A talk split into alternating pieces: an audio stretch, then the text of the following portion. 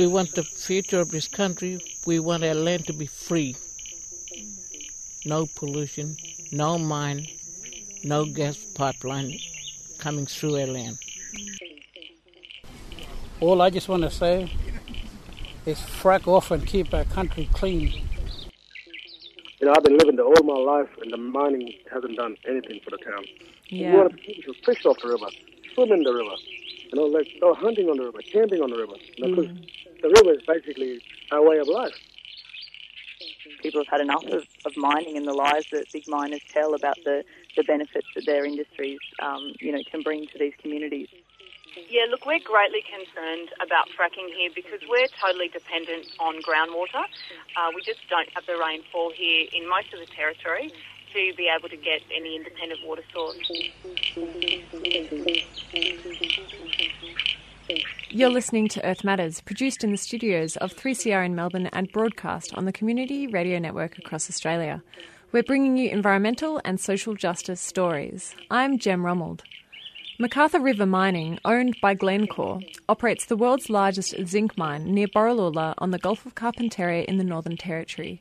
Earth Matters travelled to Borroloola and interviewed traditional owners protesting the mine and plans for shale gas fracking in the territory in October 2014.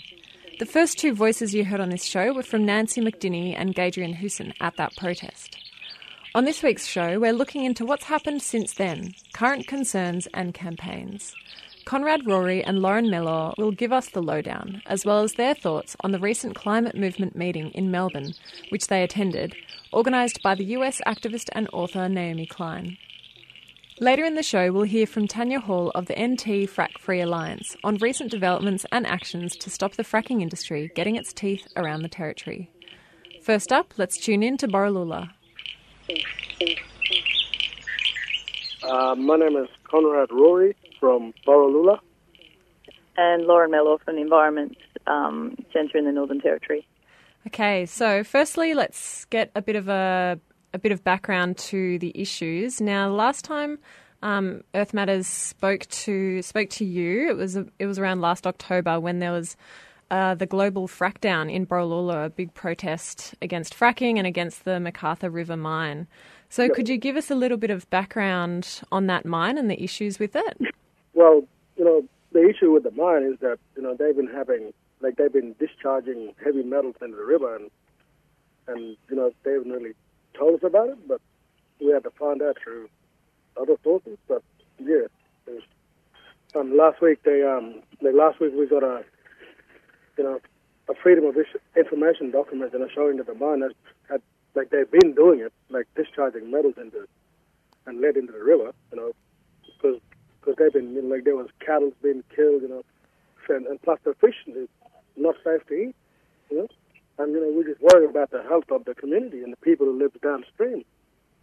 Yeah, has the mine operator um, Glencore have they been warning the public about the contamination levels in the river? No, Are they obliged to, or do you think that they, they should be putting out public notices or something like that so that people know that they shouldn't be eating the fish?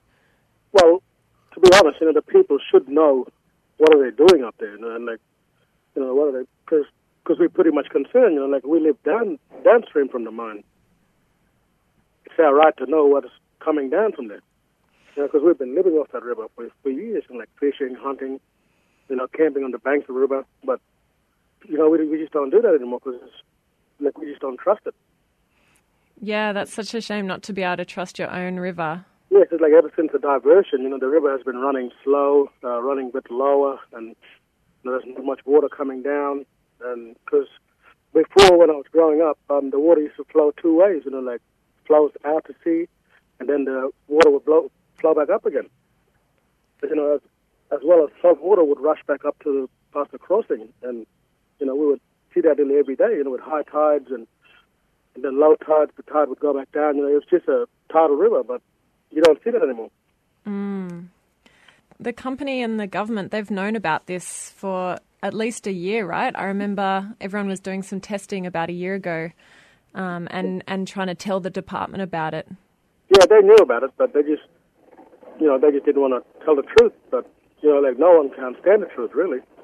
Yeah, so I know you waited a long time for those Freedom of Information documents to come back as well, which you know they're they're supposed to be provided by a particular due date, and the government was what four and a half months late. Um, what was in those documents, or what did you find out from that? Well, like there has been smoking, you know, like toxic smoke, you know, coming from the from the toxic waste rock, and you know, like it was smelled like we can smell it from down Borroloola, which is 50 k's away. So the fumes wow. were all the way from the mines to Borroloola. You know, like there was a lot of people sitting there, you know, like sitting around, and that be, you know, would be sitting around and look at each other like, what's that strange smell? Mm. But we'd never smelled it before. But but it was just a sulfuric acid just coming down. You know what I mean?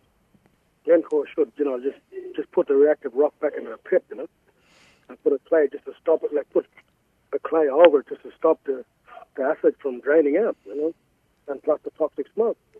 Yeah, and does that mean that they'd have to stop mining? Well, they should stop mining, you know, and clean up their mess.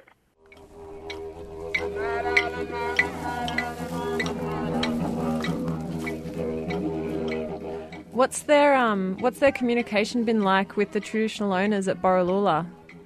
Um, well, as you can see, we've been fighting, like, you know, like trying to stop it, but there's just certain peoples around the town who, you know, like like to keep it going, but you know, obviously it's not a good thing. Mm. Like, cause we got kids growing up there, and you know, we we don't want our kids growing up with lead and living with lead like they do in Mount Isa. You know, like we don't really want that in Borroloola. Because in Mount Isa, like I see now on TV, they got the living with lead lines. You know, like we don't want to live with lead lines. We want to live with no lead. We Yeah. want to fish off the river, swim in the river. You know, like go hunting on the river, camping on the river. You know, because the river is basically our way of life. You know what I mean? Mm. Do you think that the company is going to clean up the mine when they're finished there? Well, obviously we do want them to clean up. You know, put the put the waste rock back in the pit. You know, fix their problem up, and probably do something about the river. Yeah, so they diverted the river to open the mine. Is is that right? Yeah, they diverted the river about I think seven k's. Mm. You know, you can't you can't really try and play Mother Nature. You can't. You know, they they tried to be Mother Nature and try to divert something that that was there running for thousands and thousands of years. You know, you can't go and do that. It's just not right. You know, you can't play Mother Nature. If you do, she'll come back and haunt you for the rest of your life. And they're saying that it's good for the town. And you know, I've been living there all my life, and the mining hasn't done anything for the town. Pretty much the only thing they done was built a new bridge. Uh, you know, like built a new school, uh, put a new pool. You know, when there's more things they could have done, like old houses since like houses been there since the 80s, in the 1980s, and you know, people like maybe about 10, 15 people are still living in the houses today. You know, still paying rent in a two-bedroom house, some two-bedroom tin shacks. You know, and there's people that are living in a, you know, living in a tin shack, and it's just you know still paying rent for it, you know, with no power, no water. So yeah, it's mm. just chaos. Yeah, so when mining companies come in and say that they're going to make everything better for Aboriginal communities and provide everyone with housing and jobs, it's hasn't turned out to be true for Borroloola, hey? No, it hasn't been true. You know, I grew up there all my life. I'm nearly, I'll be turning 30 this year, so I've been living there, you know, for nearly all of my life. So it's just, just wrong, really. Yeah. And what's the feeling in Borroloola about um, the plans for the shale gas fracking at the moment? Well, if they try and come into our country, we'll stop them. It's really dangerous, you know, shale gas and fracking.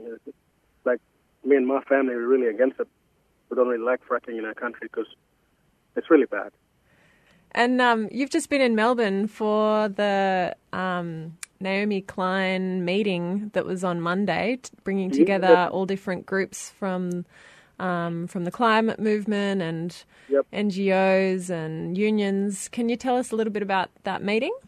Yeah, it was a good meeting. that we all got together with two different people and consulted about stuff like that, mining stuff and you know environmental stuff. But it was good to see other people, you know, like get more support from different people from around. So it was good.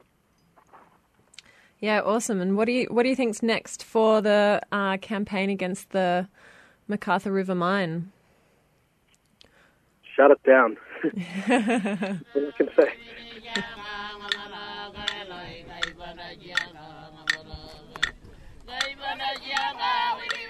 You're listening to Earth Matters on 3CR. We've been hearing from Conrad Rory, traditional owner for Borroloola in the Northern Territory. His land has been plagued by the MacArthur River mine, contaminating the river to such an extent that food from it is inedible.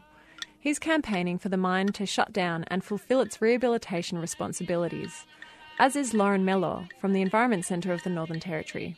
She'll tell us the latest news on the documents exposed by Freedom of Information legislation in which the government concludes that the only way for the mine to deal with the slowly burning acidic waste rock is to backfill the pit and cease mining. Yeah, from your perspective, what's the next step with the MacArthur River mine?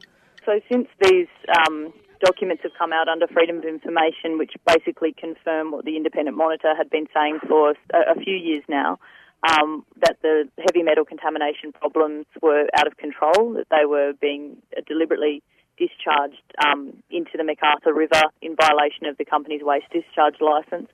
Those things have come out. We've got um, concerns being raised in internal departmental briefings to the Chief Minister about the acid mine drainage problems at the site.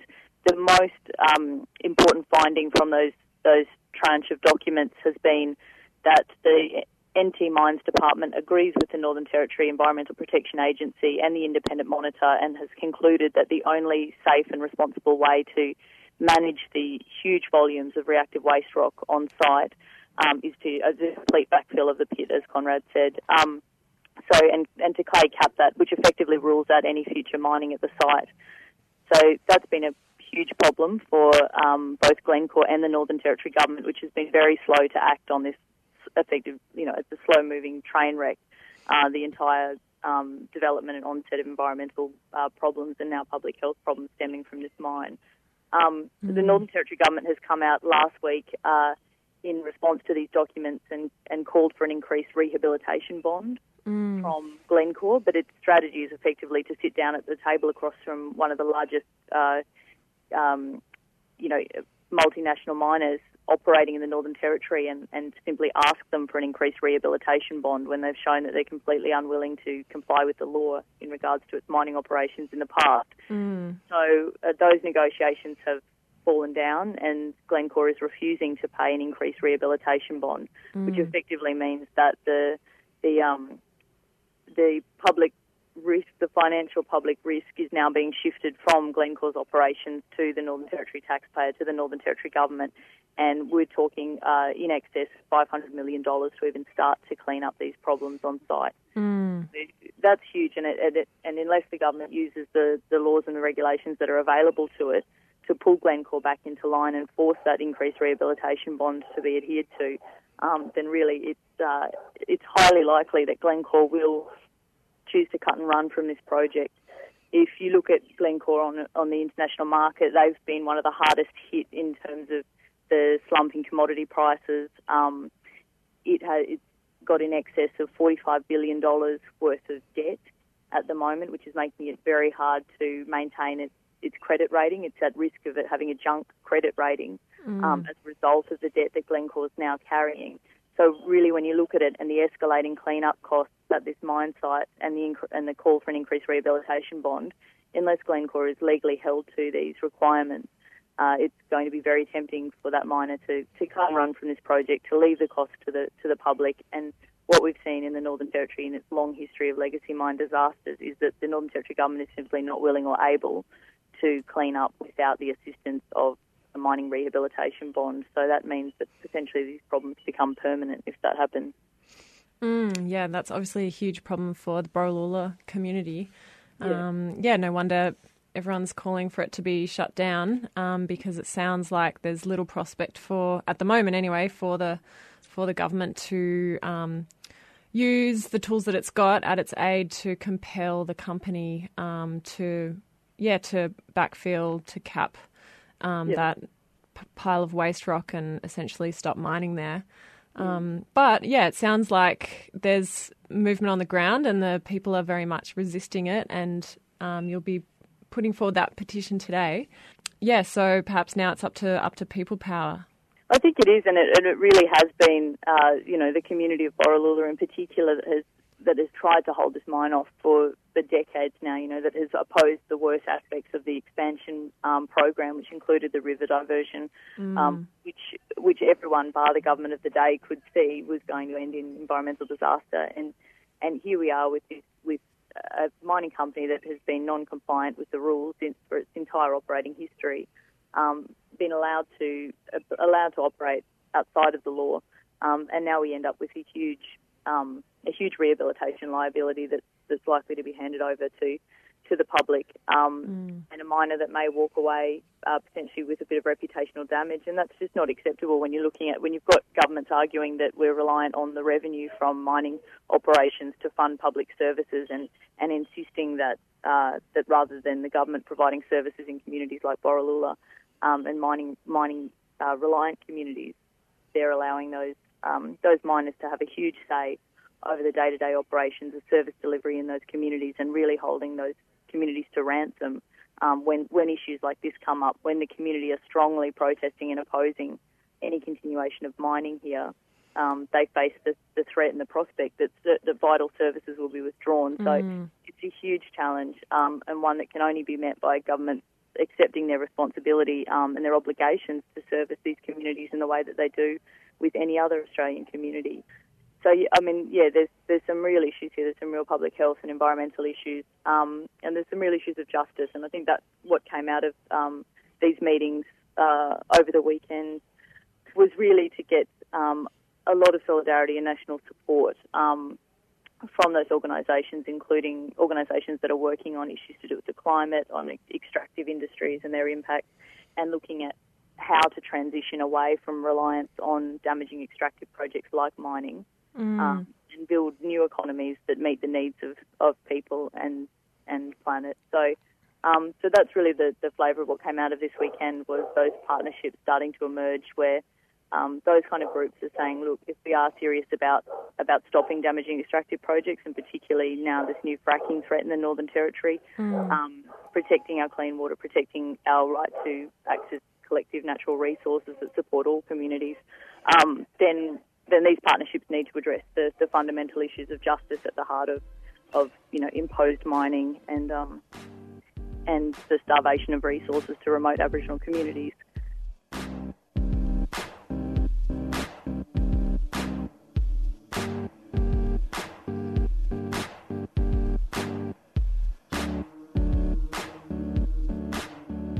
This is Earth Matters, produced on Wurundjeri country at 3CR Radio and broadcast across these stolen lands we call Australia on the Community Radio Network. You just heard from Conrad Rory and Lauren Mellor, speaking to us from Darwin on the day that they present 3,000 signatures to the Northern Territory Chief Minister Adam Giles, calling for the closure and rehabilitation of the disastrous MacArthur River mine at Borroloola in the Gulf of Carpentaria. Listen up now for an interview that 3CR producer Anya Anderst did with Tanya Hall of the Northern Territory Frack Free Alliance. So tell us a little bit about what's been what's been happening up north, and um, more specifically your reaction and the NT Frack Free Alliance's reaction to Adam Giles's comments about needing a massive gas pipeline from the Northern Territory to New South Wales to the East Coast, uh, and also his insistence that there is an impending gas shortage and a crisis. At the moment, there's some exploration for shale gas in the Northern Territory. It's estimated that there's about 200 um, trillion cubic feet of shale gas that could be accessed, and the Northern Territory government is really keen to cash in on that. They're planning to build a pipeline that will connect the Northern Territory with those East Coast gas markets that you just mentioned, which will um, enable companies that mine for gas here to then easily export that gas, um, but essentially open up the territory for large scale shale gas fracking. So we're greatly concerned about that, and particularly so because um, the Northern Territory government and particularly our Chief Minister um, Adam Giles really uh, rampaging ahead with the proposal without looking um, really thoroughly at it in terms of the economic basis for it. And last week, a report came out from the Australia Institute, which is an independent um, think tank, policy think tank, um, which actually pulled apart a lot of the economic myths that um, the government has been um, perpetuating about that project. Yeah, and in that report, it um, the research kind of showed that there was an overstatement of the value of the gas industry to Australia and the territory. Um, and really downplay, downplaying the environmental impacts and costs to other services. Um, the kind of economic modelling the APPA has said is unrealistic, and, and the NT is assumed to be the first to capitalise on the projected supply of gas on the east coast. Um, but yeah, it, it's it's not really that's not really the case according to this this report. I wanted to ask you. So one of the things, so this it's called the North East Coast Gas Interconnector, um, which is a proposed pipeline. Uh, exporting fracked shale gas from the NT to the East Coast gas grid. Um, so this Northeast Coast gas interconnector, um, the cost of actually putting it in hasn't really been. Adam Giles hasn't really included that in some of the costing. Is that right? Well, the government is saying that it's actually not putting any money forward. It's for the private sector to put the money up front for it. But there was actually $9.2 million that was um, allocated in this year's budget to drive um, private sector development around the pipeline. So there is a significant amount of government subsidy for that pipeline, absolutely. Mm, yeah, and um, in that report, um, I kind of found one of the funnier things about it. Um, it said Another surprising assumption is that the Northeast Gas Interconnector pipeline will build itself. It says there is no capital expenditure assumed in the modelling for the NEGI pipeline. Um, so, yeah, there's obviously going to be some economic shortfalls um, with that project. Um, but kind of more on the environmental impact side of things, could you tell us a bit about why um, NT Frack Free Alliance is against fracking in the Northern Territory? Yeah, look, we're greatly concerned about fracking here because we're totally dependent on groundwater. Uh, we just don't have the rainfall here in most of the territory to be able to get any independent water source. And fracking has been associated with water contamination in the US.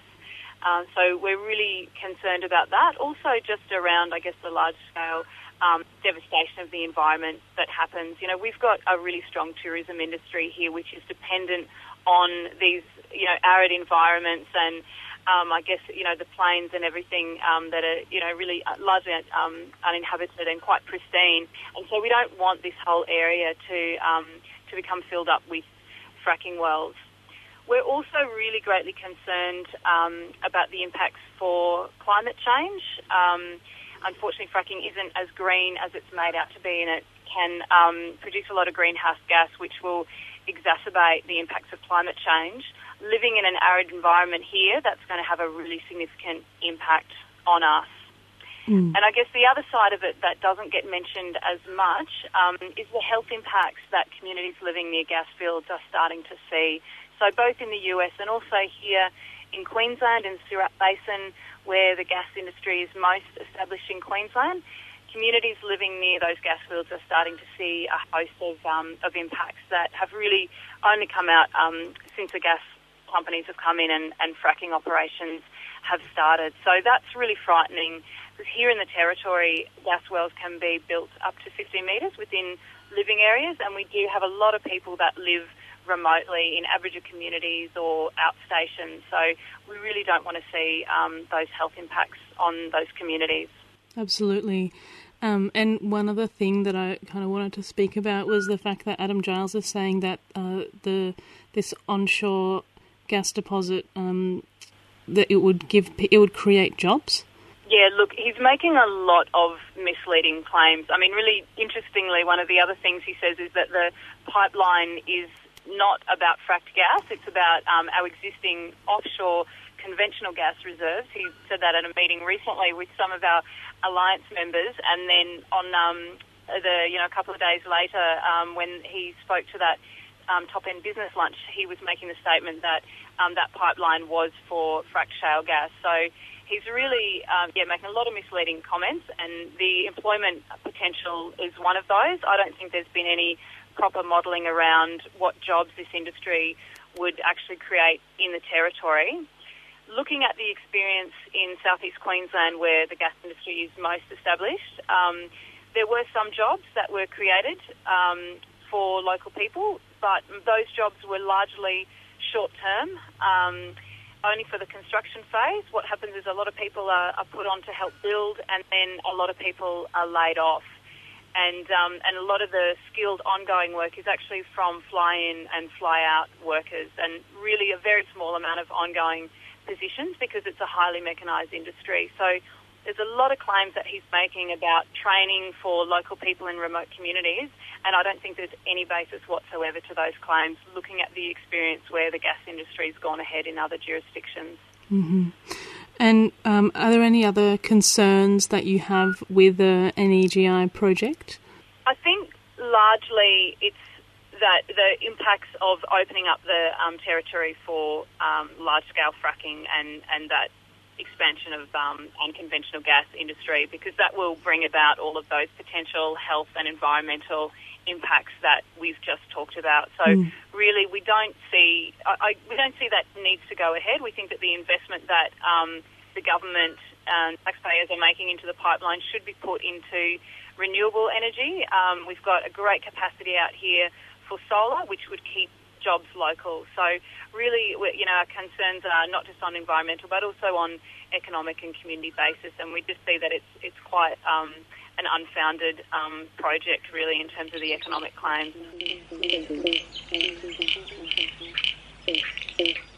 If you'd like to stay connected to the NT Frack Free Alliance, please head to their website and sign up for email updates at allthews.don'tfracktheterritory.org.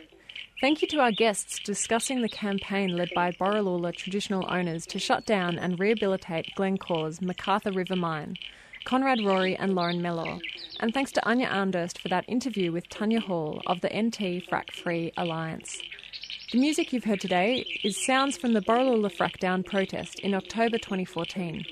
And up now is Ngabaya by the famous Borroloola musicians, the Sandridge Band. This has been Earth Matters, produced at 3CR Radio in Melbourne and broadcast across this country on the Community Radio Network. Thanks for listening. I'm Jem Rummold, and we look forward to talking at you again next week. And the song, the song really come from the land. Well, that when I was singing with all my my crews from Wandangalu, Sandri, Sandri, and it's called Ngabaya. That's our grandmother country from Kalalaginda way, and right down to the mouth, to Madrini. That's where that song, uh, Ngabaya Dreaming, travels through.